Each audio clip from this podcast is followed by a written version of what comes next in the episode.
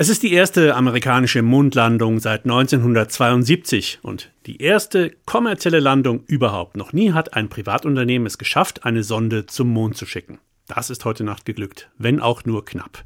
Intuitive Machines heißt die texanische Firma, die die Landefähre gebaut hat, aber so ganz intuitiv war die Landung dann doch nicht. Denn die Sonde musste wegen technischer Probleme noch eine kleine Extrarunde drehen. Ein kleiner Schritt oder ein großer für die Menschheit. Wir sprechen darüber mit unserem Raumfahrtexperten Uwe Gradwohl. Hallo Uwe. Stefan, hallo. Es gab ja schon mehrere Anflugversuche im letzten Jahr, mhm. nur die Hälfte war erfolgreich, also drei von sechs. Auch diesmal wäre da fast noch was schiefgegangen. Weshalb? Was war da los? Ja, die haben tatsächlich noch eine extra Runde um den Mond gedreht, du hast es schon angedeutet, weil man etwas Zeit brauchte. Zeit, um Software zu programmieren und ein Update zu programmieren. Nicht, weil es der Sonde irgendwie jetzt so per se schlecht gegangen wäre, sondern eigentlich schlimmer. Man hat beim Anflug festgestellt, dass das eigene, das, das sondeneigene Höhenmessgerät, dass die Höhenmessung nicht funktioniert. Und ich muss einfach wissen, wie hoch bin ich über dem Mond, um das sauber landen zu können. So, das funktionierte nicht. Eigentlich wäre die Sache damit vorbei gewesen, keine Landemöglichkeit, aber man hatte Glück. Eines der Experimente an Bord, das außen an der Sonde montiert war, ist genau ein Gerät, das in der Lage ist, auch die Höhe über dem Mondboden zu bestimmen. Ein NASA-Messgerät, ein NASA-Experiment soll künftig bei anderen Sonden äh, routinemäßig eingesetzt werden zur, zur Höhenmessung. Und durch ein Software-Update hat man es geschafft, dann die Daten, die dieses Gerät ermittelt hat, der Sonde zur Verfügung zu stellen. Also das, das NASA-Testgerät wurde plötzlich im Ernstfall eingesetzt, hat funktioniert, diese Überbrückung, man ist dann erfolgreich gelandet. Aber deshalb zwar eine kommerzielle Mondlandung, aber nicht mit den eigenen privat erhobenen Daten, sondern mit staatlichen Daten. Also eine rein private Landung war es dann irgendwie dann doch nicht. Also Backups können ihre Vorteile haben. Ja. Ist das ein häufiges Problem bei Anflügen auf den Mond, Absolut. die Höhenmessung? Ja, Höhenmessung ist eigentlich das A und O. Wenn ich nicht weiß, wo ich bin, dann bremse ich vielleicht falsch, bremse ich zu früh, bremse ich zu spät, knall ich auf den Mond. Neil Armstrong hat damals 69 das Ganze ja von Hand, ähm, das Mond, die Mondlandefähre von Hand Nach runtergesteuert Sicht, ne? auf Sicht. Ähm, das hat man eben bei automatischen, unbemannten Sonden nicht. Da muss dann die Technik funktionieren. Das war ja jetzt eine unbemannte Landung. Da geht es auch um automatisierte Experimente. Gab es die auch schon während der Landung? Ja, da wurde experimentiert und ich war auch recht gespannt auf ein Ergebnis dieser Experimente. Nämlich da gab es eine Kamera, die sollte 30 Meter über dem Mondboden ausgeworfen werden und dann mit der Sonde gemeinsam auf den Mond fahren, die Sonde im Blick behalten und dann diesen Mondfrachter bei der Landung filmen. Solche, solche Bilder hatte man bislang noch nicht, dass man mal wirklich quasi, als, wie eine, als man auf dem Mond steht, von der Seite diese Sonde sieht, wie sie auf den Mondboden runterkommt. Und dieses Experiment wissen wir jetzt noch nicht, ob das geklappt hat. Gibt noch keine Bilder, gibt noch keine Nachricht dazu. Was sehr wahrscheinlich geklappt hat, ist eine neue Tankuhr einzusetzen.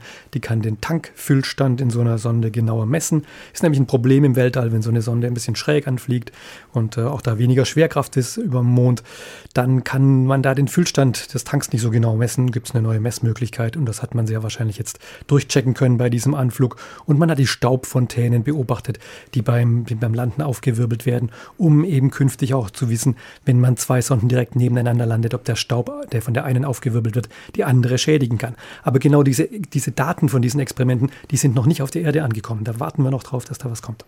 Ich sage jetzt mal ein bisschen übertrieben, ist es denn alles noch nötig? Ich meine, wir waren da schon mal auf dem Mond. Wozu das alles? Naja, man kann eben äh, auch die Mondforschung immer noch ein bisschen weiter treiben. Es gibt ja noch äh, weitere spannende Experimente, die vor allem Astronomen gerne auf dem Mond machen möchten. Die sehen den Mond als ein Forschungsfeld, um beispielsweise ein Radioteleskop zu bauen, weil man vom Mond aus noch viel besser in die Tiefen des Weltalls im Radiowellenbereich gucken könnte als von der Erde aus.